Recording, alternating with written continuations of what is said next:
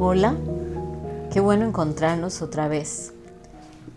He estado buscando en mi cabeza una manera diferente de saludarnos cada vez que vamos a hacer una meditación o un podcast y no decir qué bueno encontrarnos otra vez.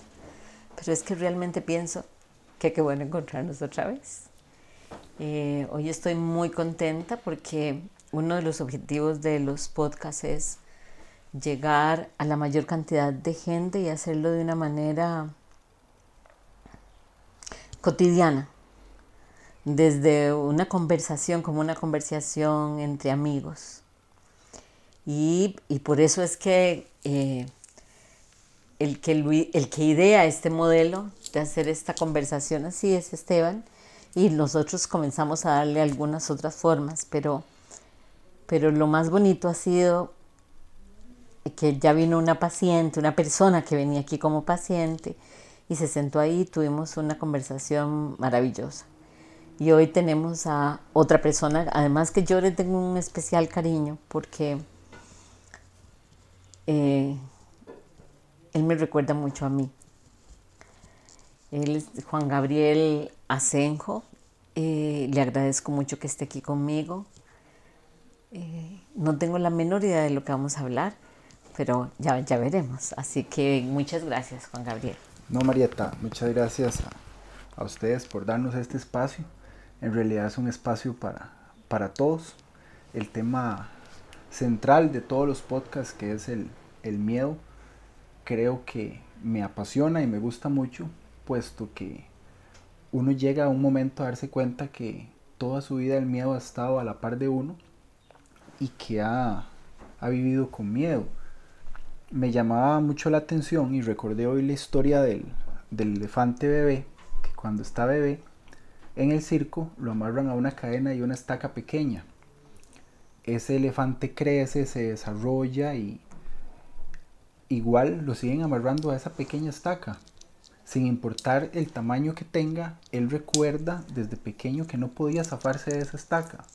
Entonces, eso me pone a pensar, ¿cómo sabemos nosotros si somos ese elefante que creció con ese temor, con ese miedo, y no somos más bien ese animal libre que puede darse cuenta que puede zafarse y desprenderse de ese, de ese temor que lo, que lo ha tenido siempre atado a algo, ¿verdad?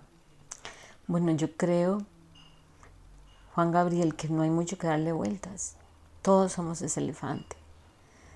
Porque nosotros aunque creemos que nacemos en una absoluta libertad, en realidad somos los depositarios, como si fuéramos un balde vacío de las ideas y creencias de nuestros padres, de los padres de nuestros padres, de los padres de los padres de nuestros padres, de la sociedad en la que vivimos, de toda la sociedad.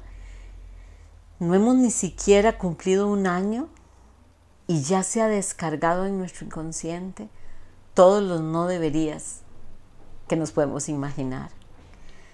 Y para redondear la figura, viene la educación y nos pone a competir unos con otros, nos habla sobre cómo debemos agradar a nuestros hermanos mayores, nuestros papás, nuestros tríos, nuestros abuelos, déjese tocar, eh, deje que le dé un beso, no sea maleducado, diga gracias, por favor, con permiso, en el mejor de los casos.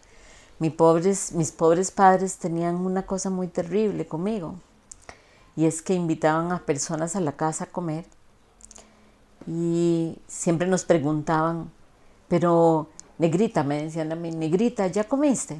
Y yo siempre contestaba, no, yo no he comido, pero mis papás me dijeron que dijera que sí. okay. Pero este es un ejemplo de cómo nosotros estamos llenos de deberías. Y, al, y al contestar como contestaba, por supuesto que me ganaba una castigada después, porque en aquel entonces se usaba castigar. Y me ganaba una castigada después. ¿Y en qué terminaba esa castigada? Esa castigada terminaba en no hay que decir lo que uno siente, no hay que decir lo que uno piensa, no hay que ser quien uno es, si te reías muy duro porque te reías muy duro, si hablabas mucho, preguntaban mucho porque preguntaban mucho. Entonces, la educación va inevitablemente quitándonos brillo, nos va quitando eh, fuerza, nos va quitando poder. Hemos sido formados, educados por miedo, por temor. ¿Cómo nos liberamos de ese temor? ¿Cómo nos quitamos esa coraza que tan fuerte construimos? Porque hasta la toma de decisiones hoy en día se basa por miedos, por el no arriesgar, por el no querer ser, sino por más bien decir que es lo correcto. Y un correcto que se nos formó de acuerdo a lo que otras personas creían que era lo correcto para ellos. Lo seguimos arrastrando y lo seguimos arrastrando.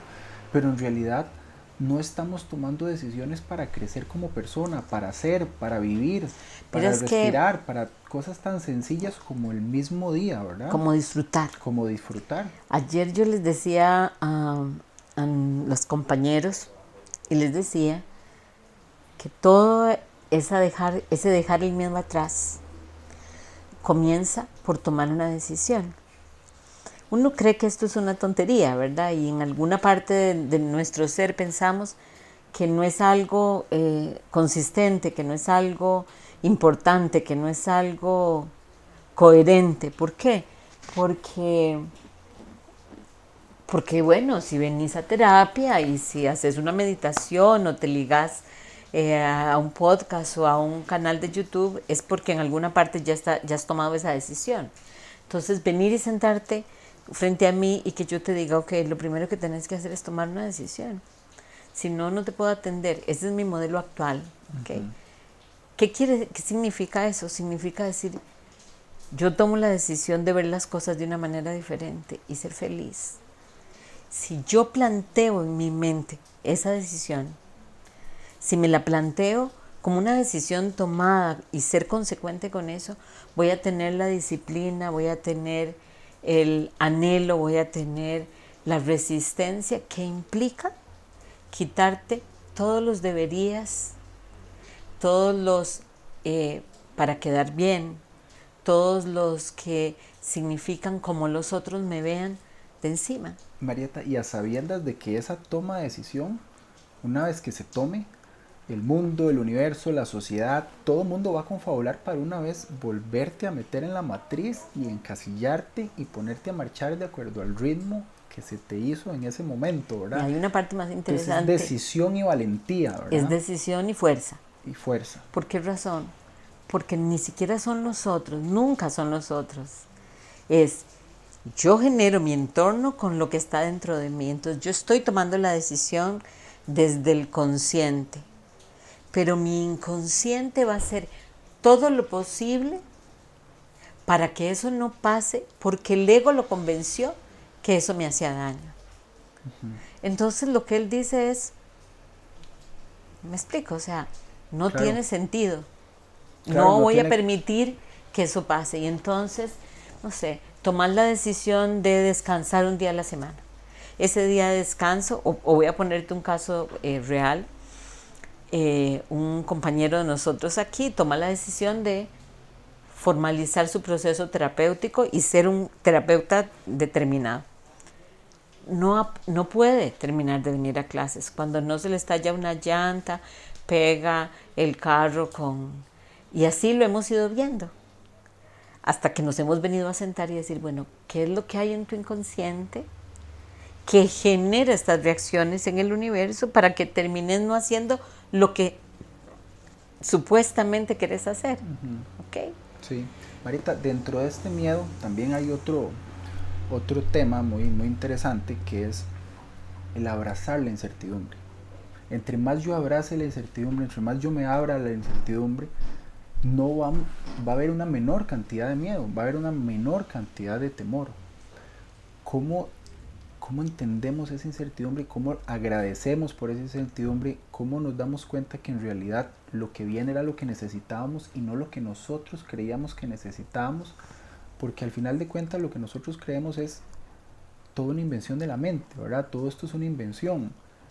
¿Cómo nosotros nos abrimos a esa, incertidumbre? Bueno, yo creo que aquí hay varias cosas, porque me estás, llevando como a varios lugares. Primero, lo más importante es tener una red de creencias que te sostenga. Si vos no tenés una red de creencias, no importa si es en el Dios del palo mango, no vas, a, no vas a encontrarle un hilo conductor a todos los hechos. No vas a poder reconocer ese conspirar universal con lo que vos estás haciendo. Segundo, darme cuenta en el presente de que en realidad la incertidumbre para nada me es extraña. Nosotros vivimos en la incertidumbre. Estamos en la incertidumbre siempre. Nunca estamos en la certidumbre, siempre estamos en la incertidumbre. Nosotros hacemos planes creyendo que se van a cumplir, pero en realidad diariamente, si nosotros observamos bien, podrían pasar un montón de cosas que serían naturales, que nos van a alejar de aquello que nosotros estamos planteando allá con nuestros planes. Entonces, amar la incertidumbre, cuando aprendes esto, implica amar la vida. Es disfrutar ese presente. disfrutar el presente, pero además, hace un rato estabas vos aquí y yo le pregunto a Rebe, Rebe, el curso que viene, y ella se vuelve y me dice, ¿cuál es? No sé. Y le dije, yo tampoco. ¿Ok? Y yo me río con vos porque vos dijiste, bueno, ya sabremos. Exactamente, o sea, eso es exactamente lo contrario de cómo nos han educado. Sí, nos educaron para planear, para tener todo muy planificado, inclusive en nuestros mismos trabajos. En el mío, mi trabajo es planificar. Yo necesito que tal fecha pase tal cosa, que tal otra pase tal otra, ¿verdad? Entonces, cuando estás bajo ese sistema, cuesta mucho desligarse a decir, ya se acabó el trabajo y ahora yo voy a abrazar la incertidumbre. Inclusive muchas cosas que han pasado. Yo, qué interesante, yo creo que no hay que dejar de planear. Yo cojo, yo creo que uno puede planear, porque uno es co-creador con Dios, entonces uno planea, pero coge todo eso y dice, ok, estos, estos son mis planes. ¿Y cómo no llego a esa, a esa neurosis, que es digamos, el, el extremo de llegar a decir, más bien estoy sobreplaneando y estoy, no solo planeo, sino que además reviso que la planeación sea exacta, ¿verdad? De mi vida, de mi trabajo, de todo, ¿verdad? Bueno, lo primero, lo primero, y por eso es que te decía hace un ratito, es comenzar a generar una red de creencias que tenga un sustento. Vos coges esa planeación, por lo menos es lo que yo creo que lo he dicho en varios lugares, es yo cojo mi día, yo, yo tengo pacientes, tengo esto, y siempre digo, pero esto es lo que yo quiero, pero lo que yo quiera no tiene que ser, que sea lo que la inteligencia superior quiere, porque además yo tengo dentro de mi red de creencias la certeza que yo soy más un campo de luz que el cuerpo en el que viajo, entonces yo sé que eso es lo que va a dominar el entorno y eso va a generar movimientos que van a favorecer esto, inclusive ahora eh, que pasan cosas que antes no pasaban, como que yo antes tenía espacio hasta tres semanas de esta fecha para sacar cita conmigo, había que esperarse tres semanas o un mes. En este momento no es así, hay, hay tiempo todos los días, siempre hay una oportunidad. Y tal vez yo me levanto y Cata me enseña la agenda que está el lunes sin gente y yo lo único que pienso en mi cabeza es, ¿quién sabe qué es lo que va a pasar de bueno?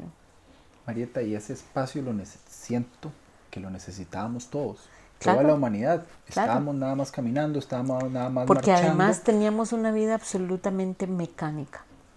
Es no nos detuvimos a pensar qué es lo que estamos haciendo. Nada más producíamos, nada más hacíamos. Y qué es lo que queremos. Hoy por hoy, a pesar de todo lo que ha pasado, Vos te detenés con algunas personas y les preguntas qué querés y no tienen la menor idea de lo que quieren. Porque además, para poder vivir la vida mecánica como se estaba viviendo, necesitabas coger uno de tus sentidos y atontarlo, y es la capacidad de sentir. Entonces, ya no te estaba haciendo suficiente ver esa rosa, lo bella que es, o, que no sea tan bella, pero asombrarte como una rosa tiene manchas rojas y blancas en forma de rayas, cómo hace el universo para crear rosas blancas con las puntitas rojas, o sea, y puede que no te gusten, pero que te asombren al verlas. Ya eso no estaba pasando. Habíamos perdido la capacidad de asombro. De asombro, de sorpresa, de sentir pasión y también de sentir alegría, conmovernos, ser compasivos. Esto lo trae el proceso que estamos viviendo. Pero no podemos dejar de largo, Juan Gabriel, el que podría perfectamente que pase todo esto y yo ni siquiera me entere. Que esté tan mecanizado, tan adormecido. que no aprendí, que no reflexioné. Y que no entendí para qué pasara. Y que quise seguir bajo la misma línea porque eso fue lo que creí. Además, imagínate el temor que te da eso. O sea, si yo estoy mecanizado y, y, en realidad no voy viviendo la vida, la vida me vive a mí. Y yo voy, y yo sé que lo que tengo que hacer es brincarme esta tabla, después bajar la, la grada, después tocar la puerta. Y vos, ese es, esa es tu seguridad, ese es tu marco de referencia. Y de pronto quieres hacer eso y ya no hay tabla, no hay grada y no hay puerta. Entonces, no es diferente al elefantito cuando vive, cuando se hace grande y es adulto. El elefantito, que ya es un elefante, va a buscar muchas veces el lugar de la estaca solamente para encontrar equilibrio. O sea, aunque el estaca esté ahí, ya no haya collar, ya no haya nada. le genera una falsa seguridad. Le genera una falsa seguridad, pero en realidad, en realidad, la incertidumbre está ahí siempre. Marita, en esta construcción, en esta red de, de creencias, la red de creencias es 100% personal, es 100% interior. Debemos hasta desligarnos de muchas cosas, de muchos pensamientos, porque es interesante.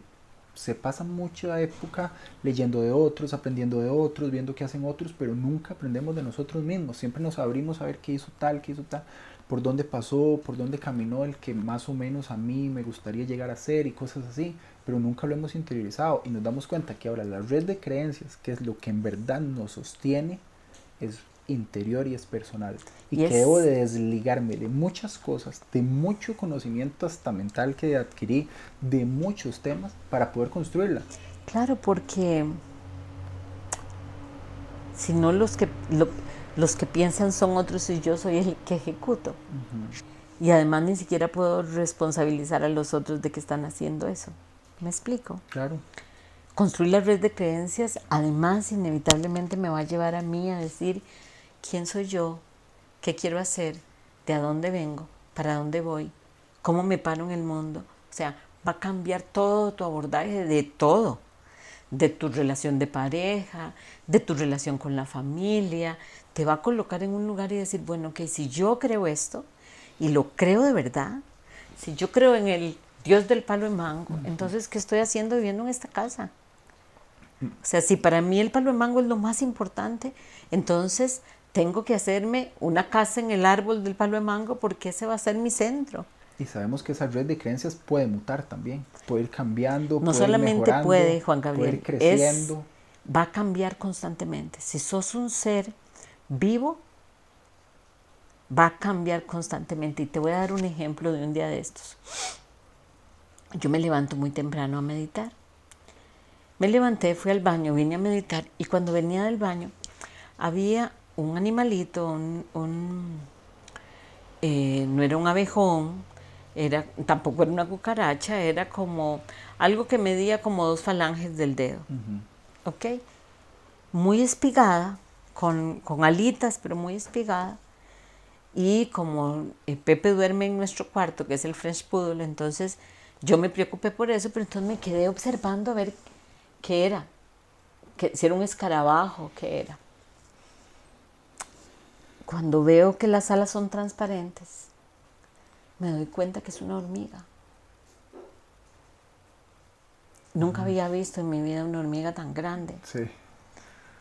Pero lo que pasó fue lo siguiente. Entonces vengo y despierto a Ronnie y le digo, Ronnie, necesito que vengas a ver esta hormiga.